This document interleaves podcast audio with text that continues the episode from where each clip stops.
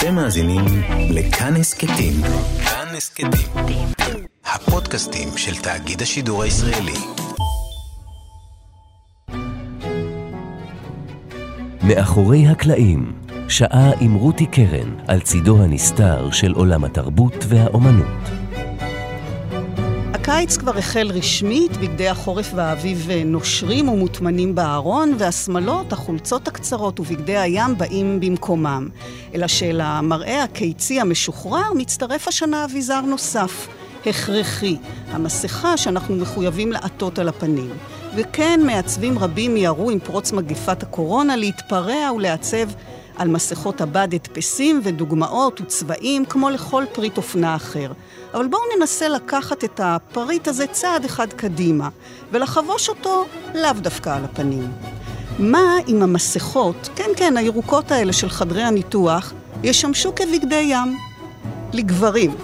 יכסו את העכוזים, כמו כל חלק ביקיני תחתון, יכולים לדמיין?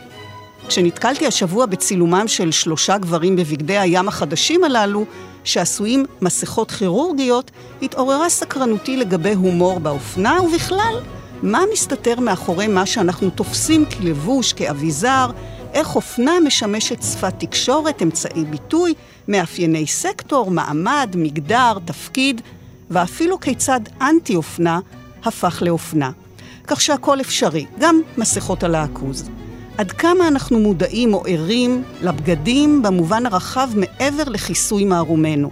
אז היום במאחורי הקלעים דוקטור אורנה בן מאיר, מעצבת וחוקרת אופנה ותרבות, שתרים את המסך מעל הנושא המרתק הזה. אני רותי קרן מגישה ועורכת. שלום לך אורנה. שלום. אז מה את אומרת? יש סיכוי לבגדי ים עם מסכות.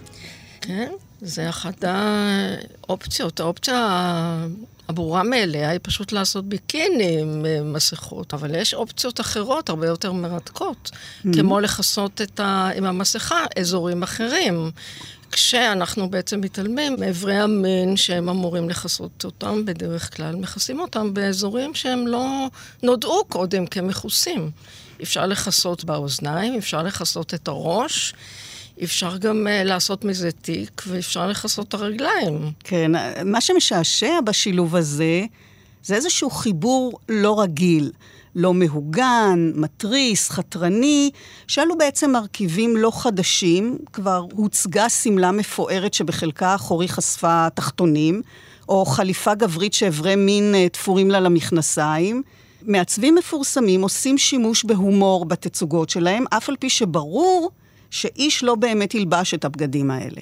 כן, הומור הוא היום אה, אסטרטגיה מאוד אה, מקובלת לבלוט, להפתיע, להתריס ולעשות פרובוקציה. הרעיון הוא לבלוט בין כל הערב רב, הסופרמרקט של הסגנונות, ואז ההומור מקפיץ אותנו לתודעה, וגם הוא מוכר טוב.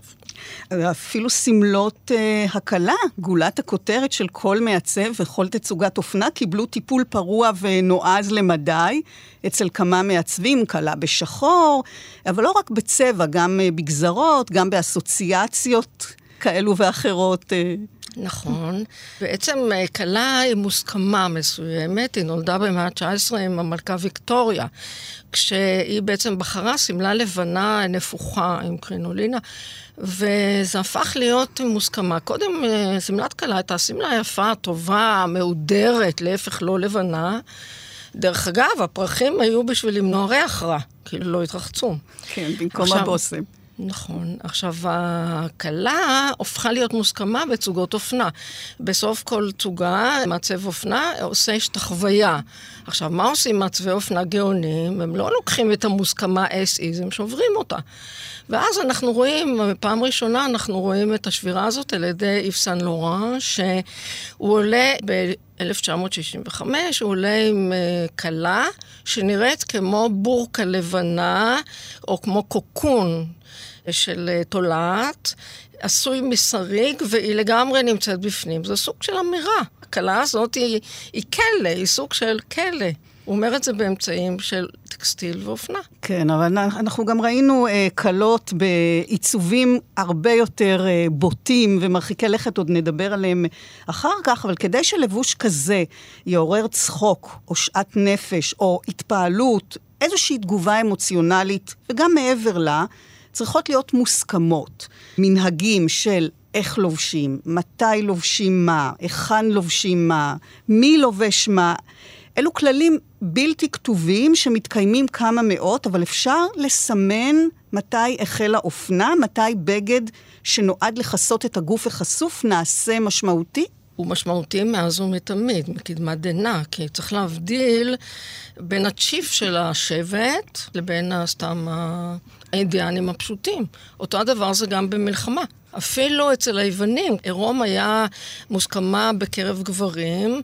המפקד היה הולך עם סוג של קסדה שהיא מאוד בולטת כשהוא רוכב על הסוס, היה לה מין מברשת על הראש, כמו מוהו כזה. אז זה בעצם התפקיד, ה... אפשר להגיד, אחד הקדומים לסמן מעמד או לסמן אה, היררכיה. אני רוצה רגע אבל להבין מתי זה קורה שזה משתנה ממצב שאנשים מתלבשים למצב שהלבוש הופך להיות מה שמכנים אותו אופנה. מה 15? יש זה... רגע כזה? כן.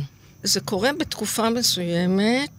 אנחנו מדברים על ימי הביניים, מדברים על לבוש שכולם לובשים שמאלות, יש מעמד גבוה שלובש בגדים קצת יותר מתוחכמים בשביל לציין את עצמו כנבדל, הגזרה היא תואמת. במאה ה-15 מתחיל לעלות מעמד של סוחרים ואנשים שהם בין האצילים לבין המוני העם. הם אנשים שיש להם יותר כסף והם רוצים להראות שיש להם כסף. ואז הגזרה של האופנה משתנה. זה קורה בגזרה, זה לא קורה בצבעים. הצבעים נשארים די דומים. ואז זה מאוד דומיננטי בלבוש הגברים. הלבוש הגברים הייתה מעין שמלה כזאת, שקראו לה טוניקה, שכולם לבשו, גברים היה להם אורך ברך, נשים באורך אה, קרסול או מעל הנעליים. ואז אה, הגברים מתחילים ללכת עם חגורה במותניים. הדבר הזה יוצר צללית אחרת לגמרי, כי ברגע שהטוניקה הזאת מתרוממת, קודם לבשו גרביים שקראו להם הוז. זה גרב וגרב, ובאמצע פתאום יש מין משולש כזה של אברי המין שהוא הוא פשוט מיותר, הוא בולט, ואז מכסים אותו במשולש של בד. במאה ה-16 לוקחים את המשולש בד הזה והופכים אותו לפריט לבוש שהוא בפני עצמו. הוא ממש בולט והוא סימן של הון והון. והבולט ביותר זה הנרי השמיני. אז בעצם, קודם כל זה מזכיר לי את הכיסוי של המסכה שדיברנו עליו בהתחלה. לגמרי, לגמרי אותו הדבר. אבל, אה, אבל מה שאת אומרת, שהאביזר לבוש הזה, הקטן הזה, שמכסה את אברי המין ובעצם מבליט אותם, זו הנקודה שלבוש הופך מבגדים לאופנה? כן, בדיוק. קוראים לזה codpiece, ומעצבי אופנה כיום, וזה החל משנות ה-80, שז'אן פול גוטיה מעלה את ה codpiece הזה בתצוגות, ומעצבת אופנה בריטית, ויויאן ווסטווד, ניסתה להעלות את זה אפילו לנשים, שזה אבסורד. בכל הצוגות יש מעצבי אופנה עכשוויים. מנסים להעלות את זה, יש מעצב אופנה עכשווי אמריקאי, קוראים לו תום בראון. הצוגה האחרונה שלו, של 2020, הייתה גם עם קודפיס, לא מגיע לאופנה, משום מה. אני רואה בלבוש שפה. שיש לה שני מנגנונים, מנגנון אחד אה, כמו השפה זה רפרטואר, זה מספר המילים שיש במילון. ויש מנגנון שני שקוראים לו תחביר. האופן שבו אני מצרפת את המילים, את הפעלים למשפט. עכשיו, בשפה אני יכולה לצרף את אותה משמעות בכל מיני מילים. באופנה זה אותו דבר. אני יוצאת מהבית עם חולצה, מכנסיים, נעליים וכובע. איזה כובע, איזה חולצה. אנחנו כבר נמצאים פה ברפרטואר שלם של פריטי לבוש. יכול להיות טישרט, יכול להיות חולצה מכופתרת, יכול להיות uh, חולצה uh, שקופה וחולצת uh, טופ, יש הרבה מאוד אפשרויות של החולצה. מכנסיים אותו הדבר. אורכים ובדים, גם במילה, אם אני אומרת מכנסי ברמודה או מכנסיים קצרים או מכנסי ג'ינס, גם כן יש אפשרויות. כלומר, לגבי מעצב אופנה, זה כמו משורר. הוא במילה הזאת יכול לעשות הרבה מאוד דברים. אז את אה, מדברת על שפה, על מסר לא מילולי. אחת המשמעויות הברורות ביותר של הבדלי לבוש היא באמת, אה, כמו שציינת, הגדרת מעמדות. הבדלים בין מלכים, אצילים, לבין אה, פשוטי העם. סיפרת לי שהמלכה אליזבת הראשונה הייתה ערה למה היא יכולה לשדר לעם באמצעות בגדיה, והיא באמת עשתה שינויים. המלכה אליזבת בעצם היא הבת של הנרי השמיני, שהזכרנו אותו. הביטוי הראשוני שהיא בעצם מכניסה זה צווארון שקוראים לו רף. הוא מתחיל בתור סיומת של אקטונת, הבגד הבסיסי כמו אנדרוור שלובשים, והוא מין אה, וולן כזה שמחובר לצווארון. והוא קטן. אליזבת לוקחת ומגדילה, הוא פי שלוש מהרוחב של הטקסטיל. זה נראה ו... כמו מניפה בעצם, בדיוק, על הצוואר. בדיוק, כמו כן. מניפה או אפילו כמו הילה, תלוי באיזה גודל ובאיזה צורה. הוא עשוי מתחרה, עבודת יד, הוא יקר כמו תכשיטים. וזו המצאה אותו. שלה? הרף, כן. לגמרי. זאת אומרת, אפשר שלה. לייחס לה נתונים של מעצבת אופנה בעצם. לגמרי, לא רק ברף, אלא גם בתחתונית. יש תחתונית מסוימת שהגיעה עם אשתו הראשונה של הנרי השמיני, קוראים לזה פרזינגל, זה כמו הקרינולינה, ויש לה צורה חרוטית. אליזבת מרחיבה את זה, היא נראית כמו גליל רחב מאוד, והיא מגדילה. אחר כך היא מגדילה גם את השרוולים. בשרוולים מוסיפים סוג של אה, גובה. הרעיון הוא שהיא תיראה תופסת נפח. הדבר היחיד שמדגיש את הגוף שלה זה בעצם המותניים, שהם מאוד צרים באופן יחסי לחבית ולרף. טוב, יש לשער שלא תפרה את הבגדים בעצמה, אלא היו חייטים אה, או תופרות שעשו את זה. מתי בעצם החייטים הופכים למעצבים? יש לנו דוגמה היסטורית של המתרימה הראשונה של מעצב אופנה, שיש לו מעמד ויש לו בעצם ערך סימבולי מאוד גבוה, זאתי רוז ברטה. היא הייתה מעצבת אופנה הראשונה בעצם, בחצר של מרי אנטואנט. היא הייתה אישה פשוטה, והיה לה מעמד בחצר כמו של אציל מאוד מאוד חשוב, והיא בעצם קבעה מה מרי אנטואנט לובשת. מרי אנטואנט השקיעה הרבה מאוד כסף במראה שלה, וזה אחד הדברים בעצם שגרמו גם למחאה כנגדה. טוב, אז עכשיו כשאנחנו חושבים על מגמות באופנה, אותם כללים, אותם מאפיינים מקובלים, האם המעצבים מובילים אותם, או שזה נוצר בד בבד עם תהליכים חברתיים, מפגשי תרבויות, ניסיונות מחאה, השפעה של סביבת העבודה, איך, איך זה קורה? תראי, מעצבים עובדים בדרך כלל שנה. כלומר, הם מציגים חצי שנה מראש לפני עונה, והם עובדים על זה לפחות שנה קודם. אז הם צריכים להיות סוג של נביאים. Mm. עכשיו, עד אה, שנות ה-90, גם היום יש מה שנקרא תחזיות אופנה. זה מין מועצות בינלאומיות של כל מיני אנשי מקצוע, שהם קובעים אה, סוג של אה, מגמות וסוג של צבעים, חומרים וכדומה, לפי כל מיני אירועים שאמורים להתרחש. הם לא יכלו לצפות קורונה. או דברים אחרים. הם יכולים לצפות שיהיה משחקים אולימפיים בטוקיו ב-2020, אבל ביטלו את המשחקים. המעצבים הגדולים של ימינו עובדים בעצם אה, על פי החזון שלהם ועל פי הקשבה לרחשי הרחוב. הולכים לכל מיני מקומות מאוד מעניינים ברחבי העולם ומסתכלים איך האנשים ברחוב הולכים. האנשים הם מאוד יצירתיים. כן, אז כל הגורמים האלה ממלאים uh, תפקיד, אבל... אפיון אופנתי קשור בעיקר לתרבות, ושוב, מה שהופך את הבגד להרבה יותר מקסות, לאמצעי לבטא אידיאולוגיה, תפיסת עולם, וכמובן גם מרד, ותכף נדבר על זה, אנחנו יכולים לזהות קבוצות, כמו בני נוער, למשל, שמתלבשים אה, באופן כמעט זהה. או אנשי הייטק, או צעירים uh, בקולג' בארצות הברית ועוד ועוד, והאופנה שמתגבשת בקבוצות האלו יוצאת החוצה ומשפיעה בעצם מעבר למסגרת הקבוצה שלהם. נכון? נכון. אנחנו רואים uh, קבוצה, למשל, בשנות ה-30, אמריקאית, של uh, סטודנטים בקולג'ים של ה-Ivy League, של uh, ליגת הכיסוס, והם מסגלים לעצמם סוג של לבוש הרבה יותר נינוח. יש להם אורח חיים ספורטיבי בעיקר, והם מתלבשים מה שנקרא casual. לא חליפה של שלושה חלקים, אלא מין חולצות יותר uh, קלילות ומכנסיים שלא תואמים לז'קט. והסגנון הזה היום, אנחנו רואים אותו במותגים כמו גאפ, כמו אברקומבי אנד פיץ', ואפילו מעצב אופנה שעשה מזה קריירה, וזה קלווין קליין. כלומר, זה נקרא סגנון אמריקאי. יש לזה כל מיני מאפיינים, מכנסי chinos, נעלי yachting, סוודרים בהירים וז'קטים עשויים מבד שקוראים לו seersucker. יש uh, צורה אחרת של uh, תת-תרבות, שהיא uh, אנשי ההייטק הצעירים.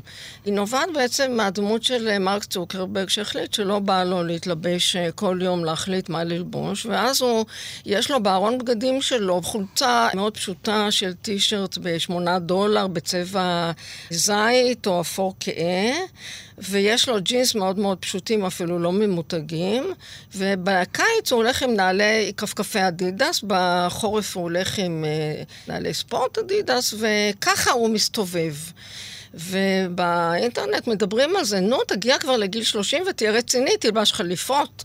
הוא לא. הוא עדיין ממשיך להתלבש ככה, בחורף הוא מוסיף סוואטשרט. והמראה של צוקרברג, הולכים ומאמצים אותו בחוגי ההייטק, ואפילו הוא זכה לשם שקוראים לו נורם קור. כלומר, משהו סתמי כזה, שלובשים, שמתי עליי בבוקר איזה טישרט וג'ינס, mm-hmm. ויצאתי לעבודה. עכשיו, זה יורד גם למה שנקרא לכל מיני מיל... סוגי מילי אחרים, שהולכים כל הזמן עם flip-flop, אפילו למקומות כמו אופרה. צורה כזאת של אה, מעין מדים, כי הבחירה המלבושית הזאת היא בעצם מדים. כלומר, לקום בבוקר וללבוש בארון מה שיש לי, אותו הדבר בהרבה. עכשיו, זה למשל אה, בחירה של סטיב ג'ובס, אה, מייסד של אפל. הוא בוחר ללכת עם ג'ינס של ליווייס 501 וחולצה שחורה עם צווארון אה, גולף. שהיא בעצם לא סתם, היא ממותגת. עיצב אותה מעצב האופנה היפני איסי מיאקי. עכשיו, לאורך כל הקריירה שלו אנחנו רואים אותו עם אותם בגדים. כלומר, זאת בחירה שהיא בחירה של נוחות, וגם כן, היא בעצם קודם למרק צוקרברג, היא בעצם מאפיינת את הסגנון הזה של הנורם קור. הסגנון הולך ויורד. לאט לאט החולצות המכופתרות הולכות ונהיות צבעוניות. גם מקופלים לא היו מעזים ללכת בצורה כזאת. וישנה גם עם זאת מגמה הפוכה לאותה הדבקה אופנתית.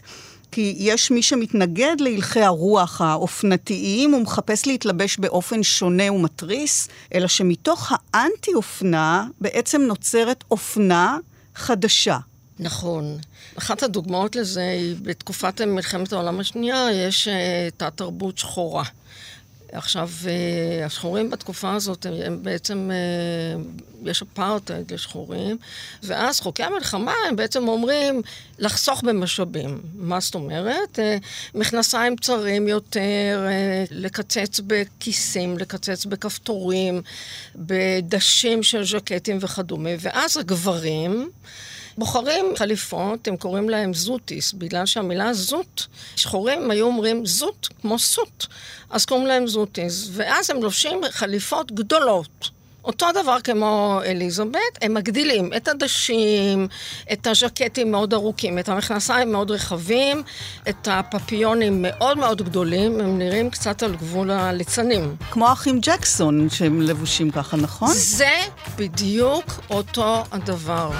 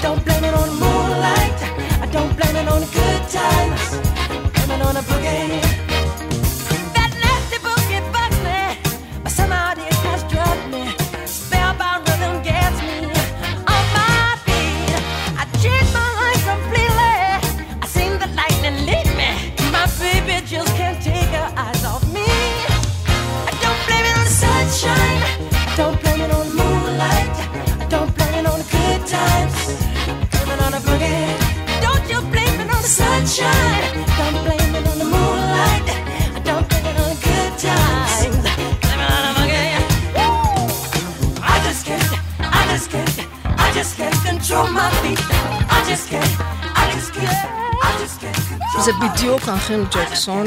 האחים ג'קסון הם יותר 60's, אבל הצבעוניות היא של הזוטיס, מאוד צבעוני, in your face. את הצבעים הכי הכי, כי לאור שחור מאוד יפה הצבעים העזים. ואז הם מופיעים ככה עם החליפות האלה. שדרך אגב, החליפות האלה היום, הם עברו לצ'יקנוס ולטינוס בתור מחאה גם כן. הם הולכים איתם לכל מיני חתונות. זה הפך להיות סוג של בגד, שמזדהים איתו כל מיני אה, כאלה שמרגישים קצת אה, מדוכאים, או הם פשוט אוהבים את זה. כן. והחליפות האלה גרמו למחאות, להפגנות, והם נכנסו לכלא בגלל חליפות. וואו. את רצינית? כלומר, כן. נכנסו לכלא בגלל הבגדים. בגלל כן. בגדים.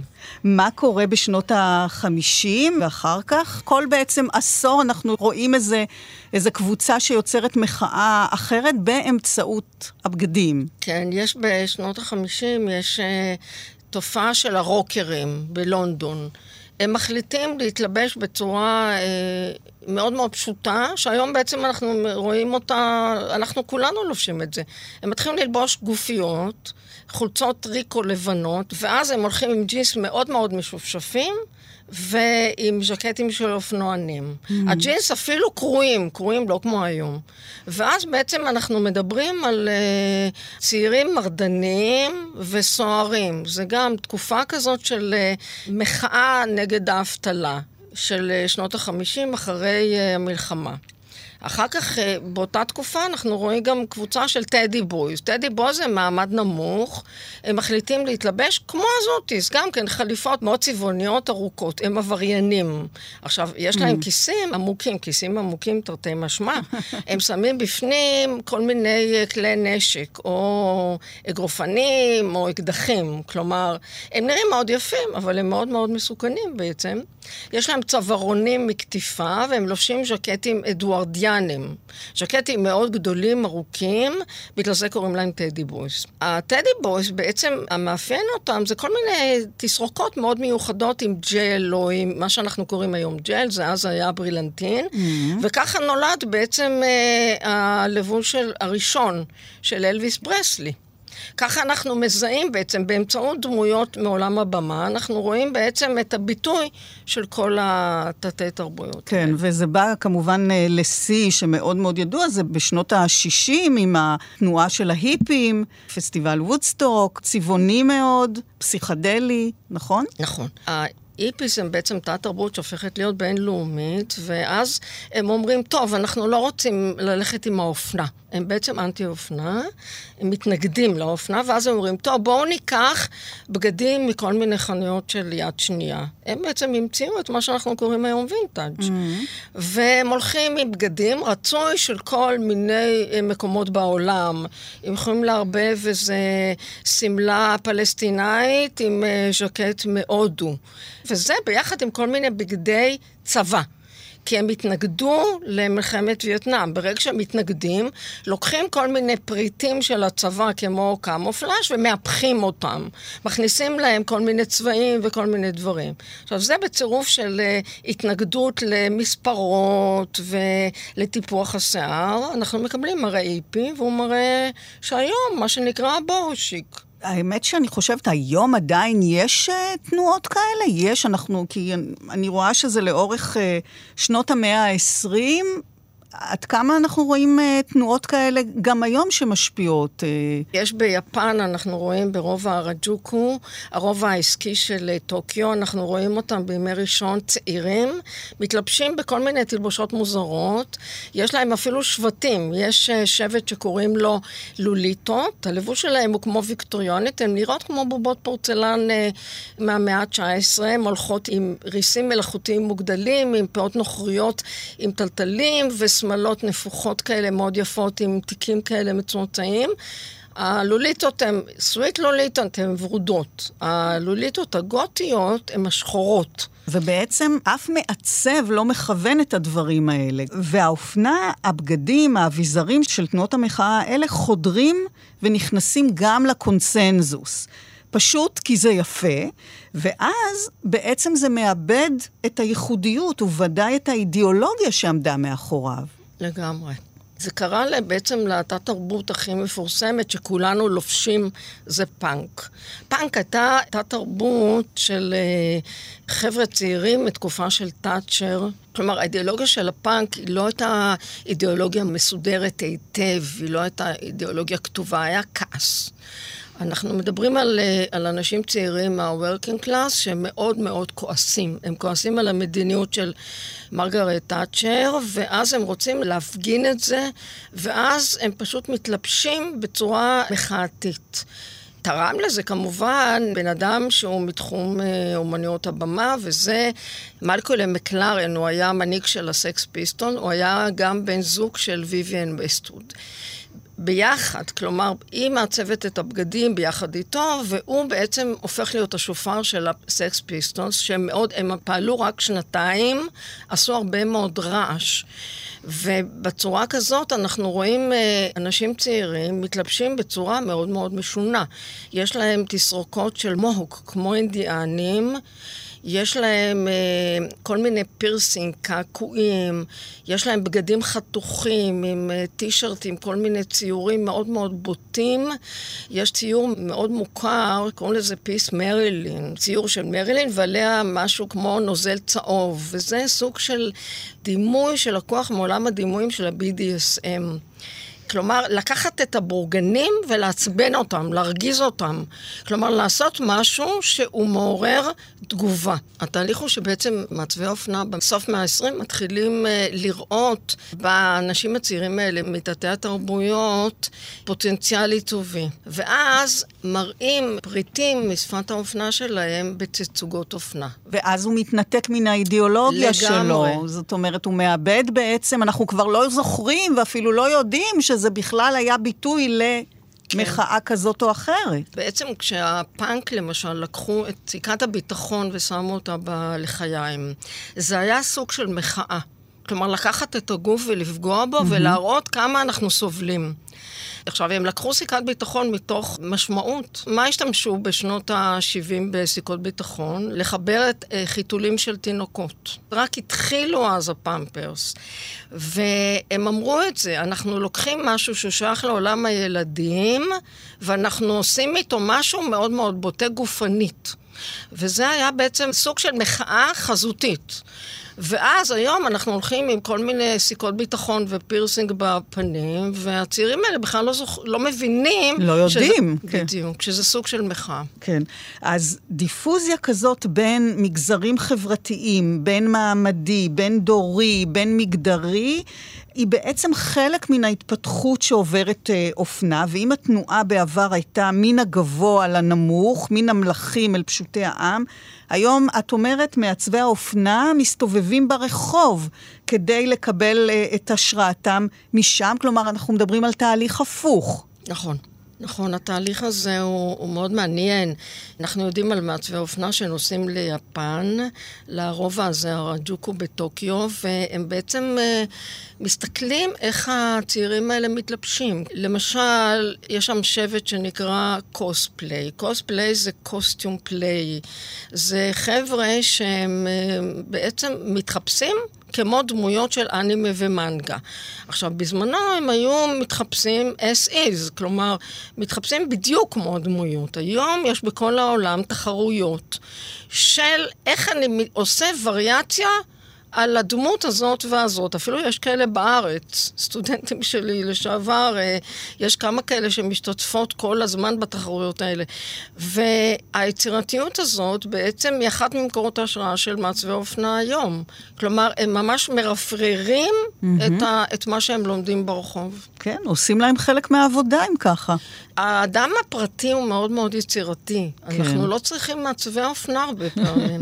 זו שאלה כן. מאוד טובה גם בתקופת הקורונה. כן, ואולי הפעפוע הדו-צדדי בין לבוש גברי לנשי הוא המעניין ביותר, כי נדמה לי, בוודאי בתקופות קדומות, שבגדים מעוצבים, אופנה, גם לפני שקראו לזה אופנה, הייתה מיועדת לגברים. עד היום אנחנו יכולים למצוא בשבטים אפריקניים או דרום אמריקניים גברים מגונדרים, עטויים תכשיטים ובגדים צבעוניים, רמז אולי גם לערש התרבות המערבית בהקשר הזה. בעבר גברים התקשטו והתאפרו. בגדי הגברים של המאה ה-18 מלאים מלמלות ותכשיטים, פאות, אבזמים. סיפרתי למשל שאפילו נעלי העקב, שאנחנו מזהים בהם פריט לבוש ואופנה נשי, סופר נשי, שהיום אגב נשים מורדות בו ונועלות אה, נעליים שטוחות, רואים אה, מחאת הדיילות, העקבים הומצאו לגברים. העקבים בעצם היסטורית אה, הומצאו בפרס במאה החמישית לצורך מאוד פרקטי. פשוט רוכבים על סוסים, ואז צריך בארכובה להכניס את הנעל, ומה טוב יותר מעקב. שמחזיק את הנעל.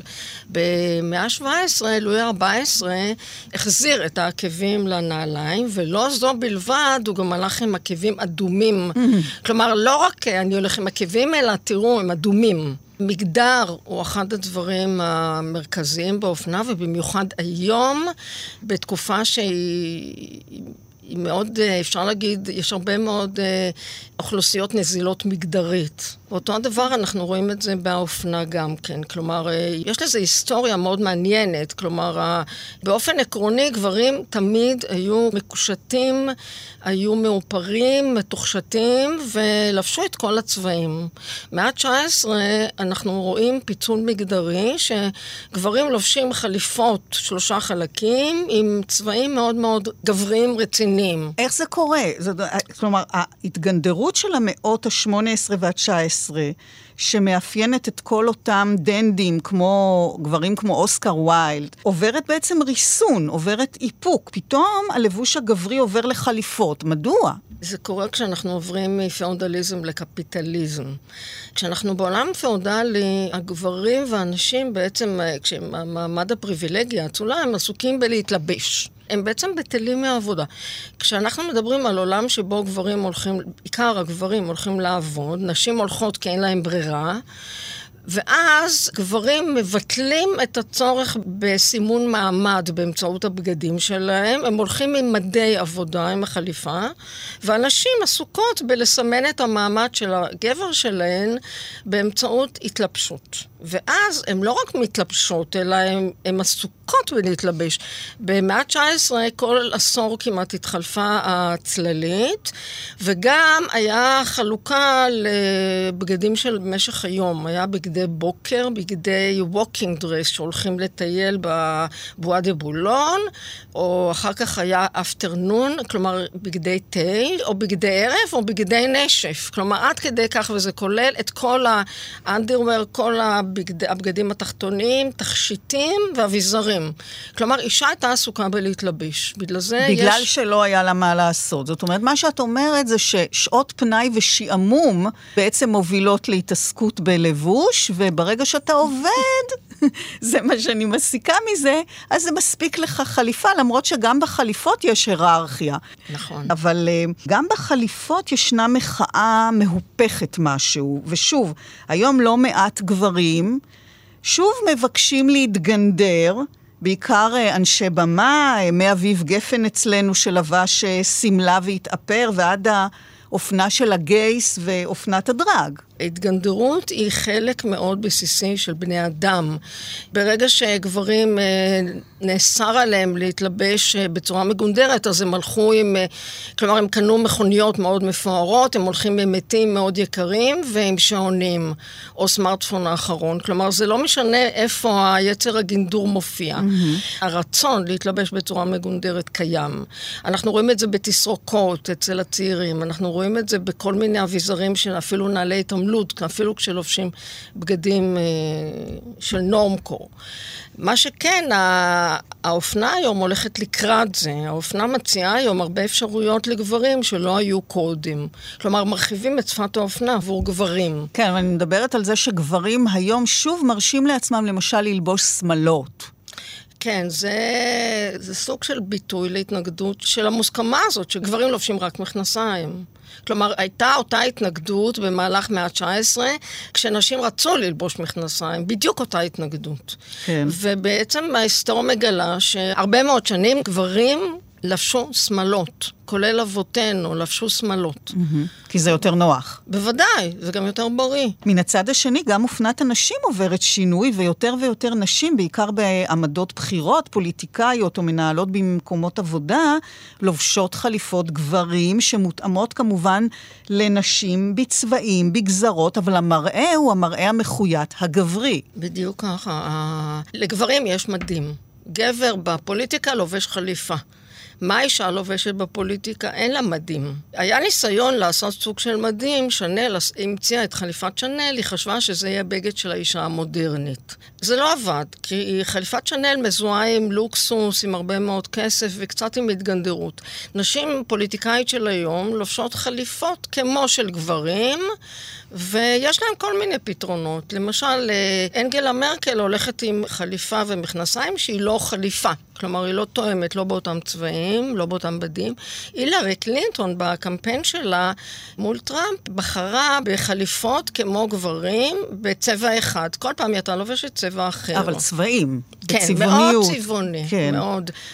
כן, אז אם הזכרנו נשים בחליפות, זה באמת לוקח אותנו הישר אל הקשר בין אופנה אה, ופוליטיקה. אלו עניבות, לובשים מנהיגי העולם, מתי זה אדום, מתי זה כחול, או בחירת הגרביים של נשיא קנדה, וכמובן, הגברות הראשונות של אה, נשיא ארצות הברית ופוליטיקאיות. אולי כדאי להתעכב על מישל אובמה, אמנם בעמדת הגברת הראשונה, אבל אישה שהיא מעבר לרק האישה שלצידו, היא דווקא מתלבשת בשמלות ומקפידה על אה, מעצבי אופנה מאוד מסוימים. מישל אובמה, בקמפיין הראשון שלהם, היא בעצם מנסה לאמת לעצמה מראה שהוא דומה ל... כלומר, היא בעצם uh, מתלבשת כמו האישה הראשונה, הכי ראשונה של ארה"ב, וזאת ג'קי קנדי.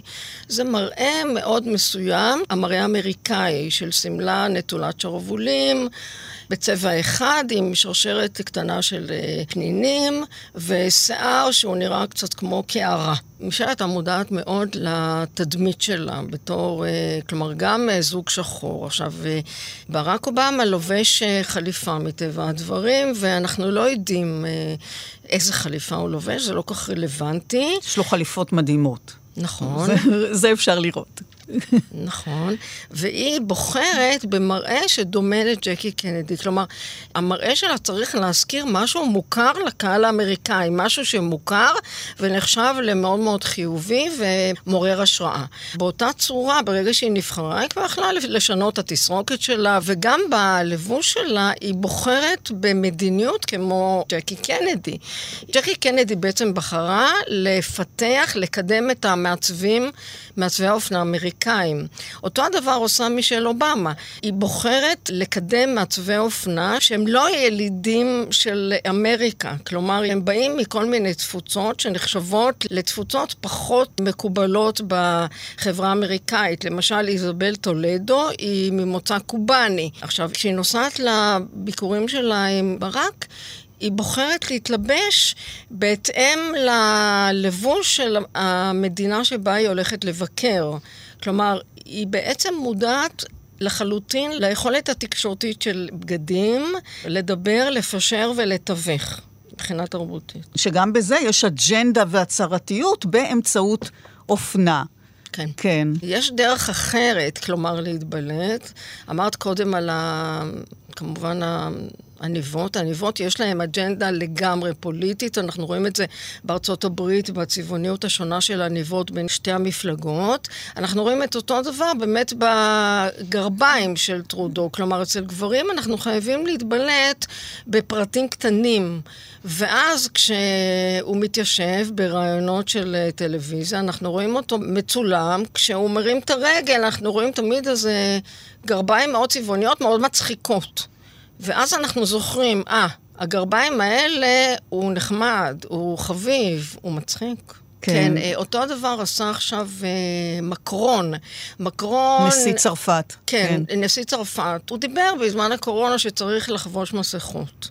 אלא מה? הוא אומר, אנחנו נלך עם מסכות עם דגל צרפת. כלומר, אנחנו בתור בירה של עולם האופנה, כי צרפת מימי לואי 14 מחשיבה את עצמה כבירת האופנה, עוד קוטור עד היום, ואז הוא מופיע בטלוויזיה עם מסכה שיש עליה דגם, כלומר, made in France. והשימוש באופנה כאמצעי אה, לביטוי פוליטי מתקיים אפילו בבחירת הבדים. המשבצות uh, הסקוטיות המוכרות כל כך, בד יפהפה, יש לו הקשר סימבולי ויש מאחוריו אמירה שבאה בעצם לבטא מאבק. אנחנו, כשאנחנו לובשים את החולצות המשובצות, אנחנו לא ידענו שיש מאחורי זה באמת כזאת אג'נדה פוליטית מהותית. טרטן זה טקסטיל ארוג, הוא בעצם ביטוי לשבטים בתרבות הסקוטית. לכל שבט יש את הדגם שלו, והוא מתגאה בו, הוא לובש את זה בתור חצאית הקילט של הגברים. עכשיו, הבד הזה הוא בד מאוד מעניין, שאנחנו אומרים, טוב, נראה שזה חצאית סקוטית או משהו כזה, אבל בעצם הוא בגד שהסקוטים רואים בו כבוד וסוג של הצהרה של זהות לאומית, זהות שנפרדת מהיותם בריטים. למשל, מעצב אופנה כמו אלכסנדר מקווין המנוח, הוא בוחר לבטא את המאבק התרבותי של בריטניה מול סקוטלנד באמצעות קולקציה מאוד מעניינת שלו, שהוא קרא לזה The Highland Rape. כלומר, הבריטים אונסים את סקוטלנד כאילו, ואז הוא לא מראה רק טרטן, אלא הוא מראה גם אה, נשים שנראות כאילו הן אה, אחרי אונס, בגדים קרועים, אה, איפור אה, של אה, חבלות וכדומה, כשבתוך הקולקציה הזאת לאט לאט הולך ומופיע טרטן, ואז אנחנו מבינים שהוא מדבר בעצם על סוג של אה, ניכוס תרבותי בתוך בריטניה, ואז הוא מראה את זה באמצעות קולקציה של אופנה. ואופנה קשורה לא רק לפוליטיקה ולהקשרים חברתיים, אלא גם לדת, כמו שבגדי האצילים והמלכים היו מאופיינים בגזרות, בבדים ובצבעים. דיברנו קודם על הגברים שלובשים אה, שמלות או לבוש בעל סממנים נשיים. הבישופים, האפיפיור, בעלי המעמד אה, הגבוה בכנסייה, לבושים, גלימות, ושמלות בצבעים מרהיבים, ירוק עז, ארגמן, סגול, מה זה? כן, יש הווסטמנט, לבוש הכמורה הוא צבעוני באמת, ויש לו, הכל סימבולי. האפיפיור הוא היחיד שלובש לבן, לבן, כי כן. הוא הכי טהור, ובאופן היסטורי, דרך אגב, הוא נועל נעליים אדומות. כי ככה, מתחילת הנצרות, הצבע הארגמן היה צבע מאוד גבוה, הוא מזוהה עם ישו ועם מריה. והחידוש בעצם של הצבע של הנעלי ארגמן היה עם האפיפיור הנוכחי, שהוא החליט שהוא מבטא את ערכי הצניעות וערכי החזרה לעקרונות המאוד בסיסיים של הנצרות באמצעות נעילת נעליים שחורות, mm. לא נעלי אה, מוקסין, אלא נעליים עם, עם סריחה. הצבעוניות העזה הזאת שדיברת עליה היא בעצם צבעוניות סימבולית. לכל תקופה בשנה mm. יש אה, צבע אחר. ואז מחליפים את הגלימה ואת כל האביזרים של הווסטמנט. עכשיו, יש כמובן צבעים שמבדילים בין המעמדות בכנסייה. יש את הארגמן, את הסגול ארגמן, יש את האדום ויש את השחורים. השחורים הם ה... וגם ירוקים אני ראיתי. לא, ירוקים זה רק uh, בתקופה מסוימת. ירוק uh, שייך לתקופה של uh, חג בנצרות. באמת, אפרופו צבעים, סוגיה... חשובה ומרכזית uh, באופנה. בישופים לובשים uh, סגול וירוק. אבל הכמרים לבושים בשחור. בעצם המעמד שקשור לצבע הוא תוצר של אופן הפקת הצבעים, נכון? מדובר בצבעים שרוקחים אותם מחומרים טבעיים. כן, בהיסטוריה הצבעים נוצרו מחומרים טבעיים. מפיקים אותם או מפרחים או מאבנים. צבע הכחול ה- היקר הופק מאבן הלפיס לזולי, אבן חן, שיש לה פצלים של זהב. עכשיו, לצורך הפקת האבקה מתוך האבן, צריך לעבוד, אה, להוציא את הפצלים של הזהב. ואז uh, הצבע, בגלל העבודה העתירה שכרוכה בו, הוא בעצם צבע יקר, ואז הוא הופך להיות צבע גבוה, של מעמד גבוה. אנחנו מכירים אותו כבר ממצרים העתיקה, ואחרי כן הוא הופך להיות צבע של צבע כחול רויאל, צבע של מלכים. וגם מריה וישו הולכים עם צבע כחול, יש להם טוניקה בצבע ארגמן וגלימה בצבע כחול. עכשיו, יש כחול שממאה ה-15 אנחנו מכירים אותו כמעמד נמוך, וזה הכחול אינדיגו. זה כחול שמופק מפרח. סתם פרח אינדיגופרה, והוא בעצם כחול עפרפר, כחול קצת סגול. סגול, כן. אנחנו מכירים אותו מהג'ינס. ג'ינס בעצם נצבע בצבע האינדיגו, שהוא התכוון להיות בגד עבודה. ארגמן.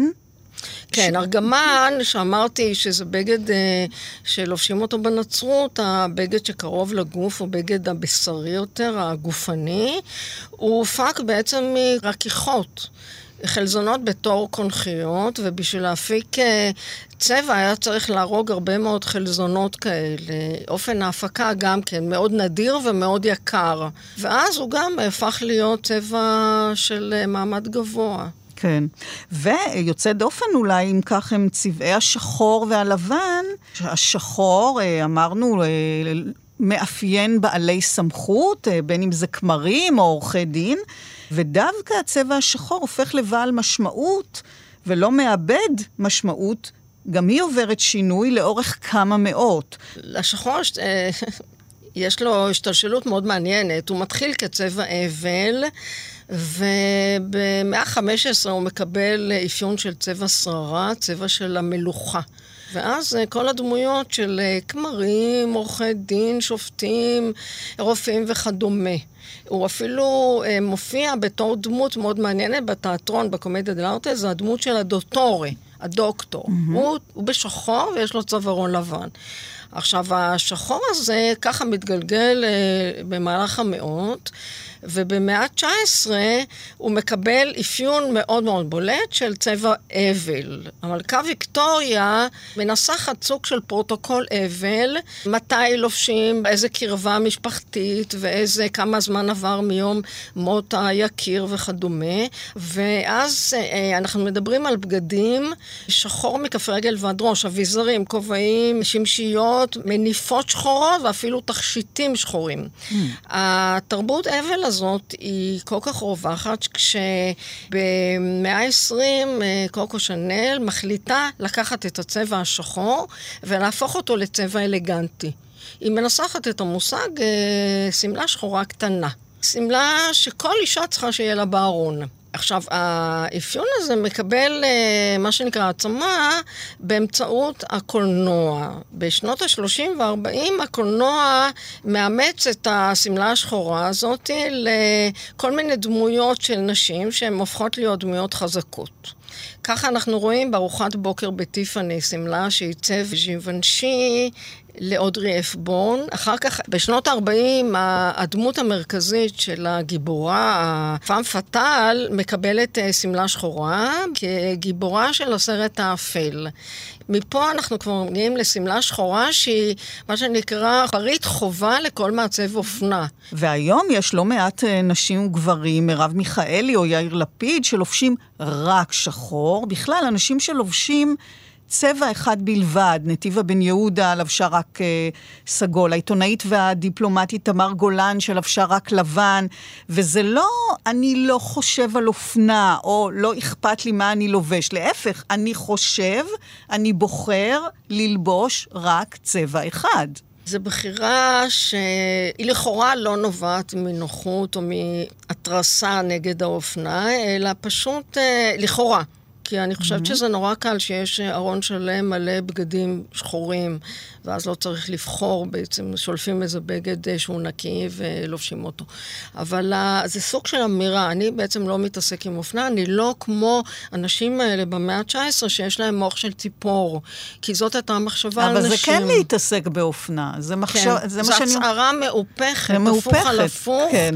אני בולט או בולטת בזה שאני לובשת כל הזמן אותו בגד. בדיוק. זה סוג של מדהים. ומה באמת לגבי צבעים אחרים? אה, צהוב למשל?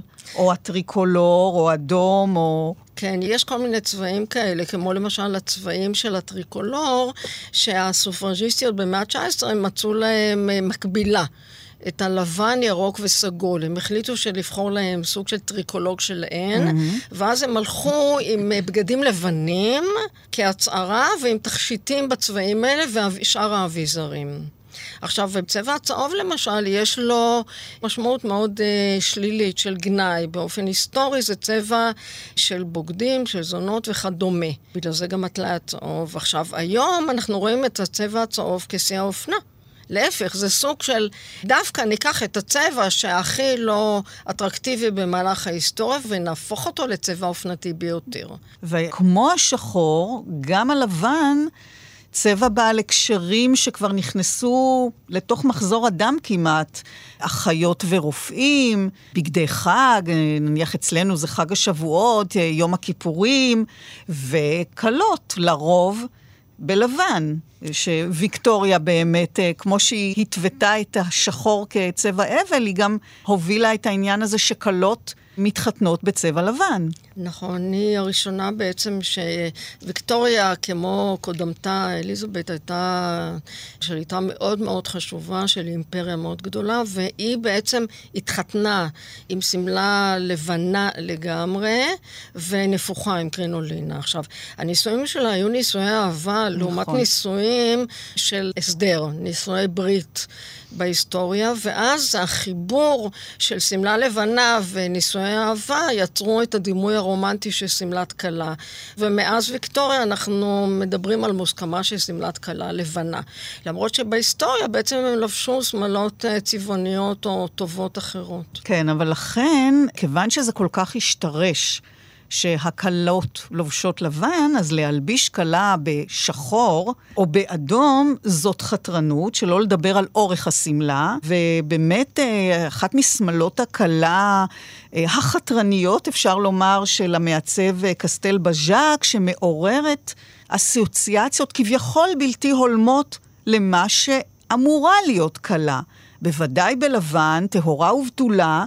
ואילו כאן הוא משתמש uh, במין uh, אצבעות אורגנזה שמזכירות קונדומים, כלומר אנחנו שוב חוזרים אל הקריצה, אל הצביטה, אל אי הנוחות אפילו, במיוחד כשנוספים לכך הקשרים מיניים. יש לא מעט דוגמאות כאלה. השמלה של קסטל בז'אק היא דוגמה מאוד מעניינת לזה של לקחת uh, פריט כמו קונדום ולהמיר אותו בעצם לסוג של אופנה.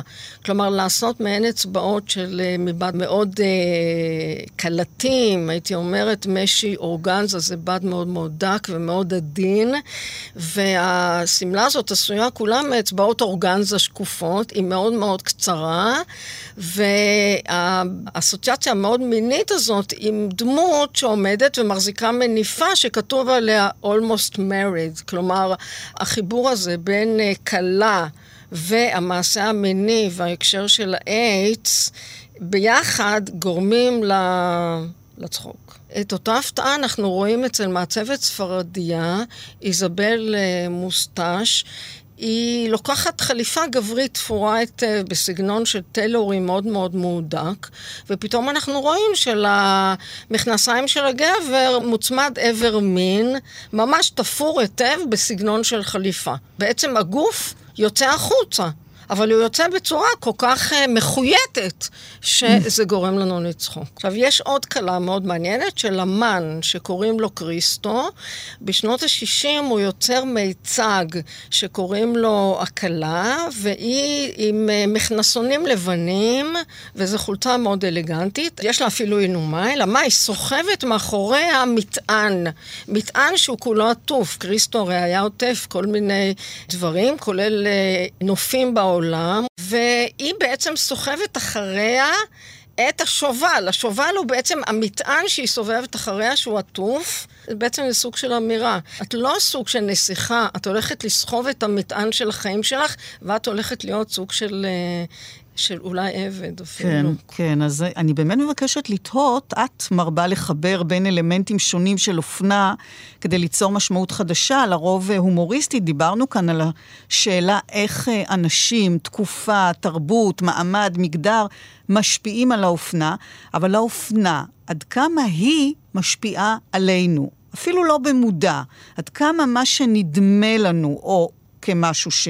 צריך ללבוש, או כמשהו ששייך לאומנות, כיצירה לכל דבר, עד כמה באמת יש לו כוח לחלחל פנימה לנפש האדם, אפילו באמת ביטויים כאלה של הומור באמצעות אופנה, ואני לא יודעת אם לטלטל, אבל לדגדג משהו. בגד למשל כמו מכוך. הוא בגד מאוד מאוד אה, מסוכן.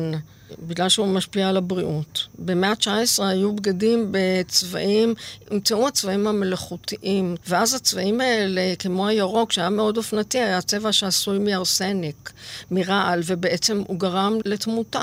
עכשיו, היו מרבים להשתמש בו קובענים, mm-hmm. ובגלל זה מדברים על הקובען המשוגע אצל אליס בארץ הפלאות, בגלל שהרבה מאוד קובענים היו בעצם, זה השפיע עליהם על המוח, ואז כן. הם היו בעצם uh, קצת טרלללה. לגבי היום, יש uh, דברים שמעוררים אי נוחות. בגדים זה טקסט, בגדים הם משפיעים על אינטראקציה אנושית, אנחנו מגיבים לאנשים בהתאם למראה שלהם, אנחנו רואים בן אדם ואנחנו ישר קובעים, זה גבר או אישה, זה סוג מסוים של uh, דמות שיש לה אולי סוג מסוים, יש לה אולי תחביבים מסוימים, יש לה התייחסות להיגיינה מסוימת. כשאנחנו מפגשים בבן אדם חדש, אנחנו עושים לו אנליזה. בראש. הדבר שאנחנו עושים כחלק מהאנליזה זה המראה שלו. השיער, הפנים, הלבוש. אני אספר משהו אישי, אולי. אני, יש לי חיבה מאוד גדולה לנעליים, גם במחקר וגם במציאות. אני נועלת נעליים מאוד מיוחדות, והלכתי יום אחד לתערוכה של... אה, עיקר התערוכה הייתה קראפט שנמצא בתוך אומנות, והגעתי עם נעליים מאוד מיוחדות, שהיה להם, אה, עקב אחד היה דמות של אה, כלה ודמות שנייה של גבר, של חתן. ואז אה, ניגשה אליי אחת האמניות ואמרה לי, לפי הנעליים שלך את נראית לי אישה מעניינת. כלומר, באופן הזה אני יצרתי תקשורת, ויצרתי תקשורת עם אנשים מסוימים. כי האנשים, אם את לובשת בגדים רגילים בסגנון הנום קור, בעצם את אומרת, אני כמו כולם, אל תשימו לב אליי. אם את לובשת בגד שהוא קופץ מתוך הרגיל, את יוצרת סוג מסוים של התעניינות. אפשר לנצל את זה בכל מיני צורות.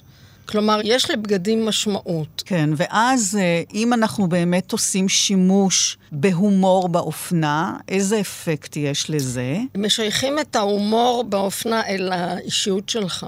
אתה נחשב לבן אדם מאוד מצחיק.